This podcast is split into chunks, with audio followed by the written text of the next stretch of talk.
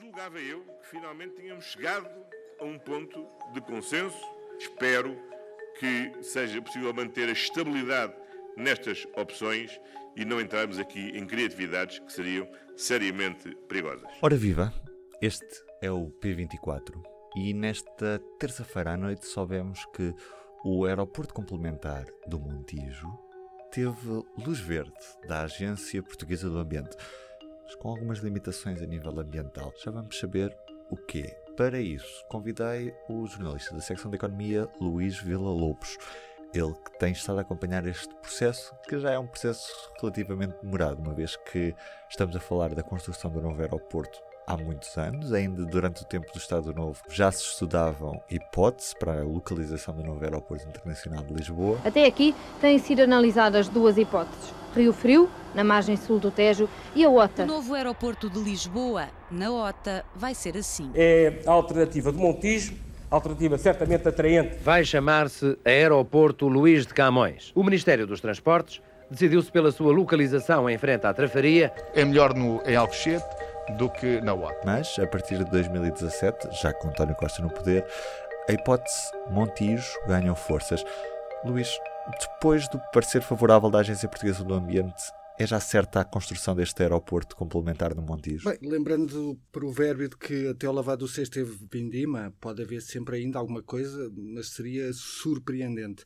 Eu diria que é cada vez mais certo. E nesta altura há alguma coisa que pode atrasar o processo? Ou seja, há alguma ação em tribunal metida por eh, grupos ambientalistas? Ou, ou já é mesmo impossível parar este processo? Uma coisa é evitá-lo, outra coisa é aparasá-lo. Evitá-lo é muito difícil fazer com que ele se atrase no tempo é, é mais possível. Basta uma providência cautelar que esteja aceite e depois um outro processo. Uh, agora, evitar, uh, como foi referido, acho, acho que não. Agora, as máquinas não podem ir para o terreno no imediato. Uh, Neste momento, a Ana, que, foi, que é quem está encarregue de fazer a, a, obra, que é a entidade, é a empresa gestora dos aeroportos, ainda tem que apresentar o projeto de execução e o respectivo relatório de conformidade ambiental do projeto de execução, conhecido como RECAP, onde se comprometerá a fazer aquilo que a APA exige que faça e como é que vai fazer e calendarizar, etc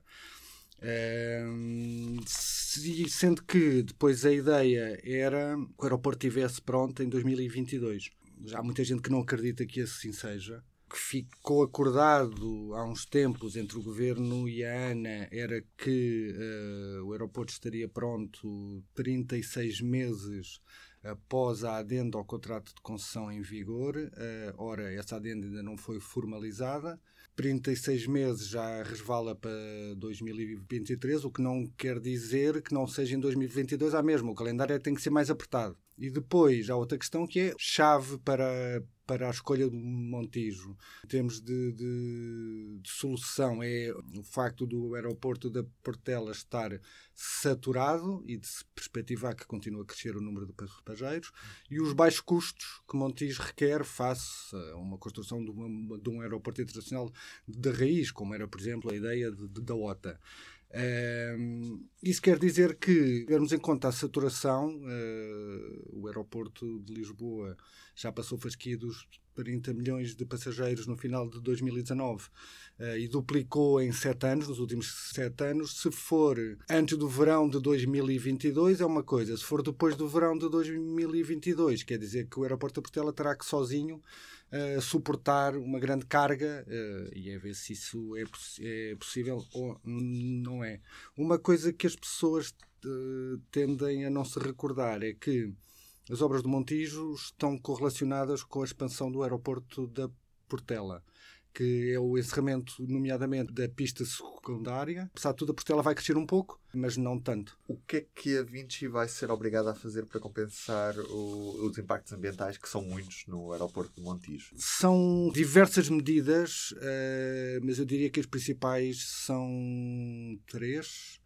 E dessas, uh, se calhar as mais uh, importantes, mais impactantes, são duas.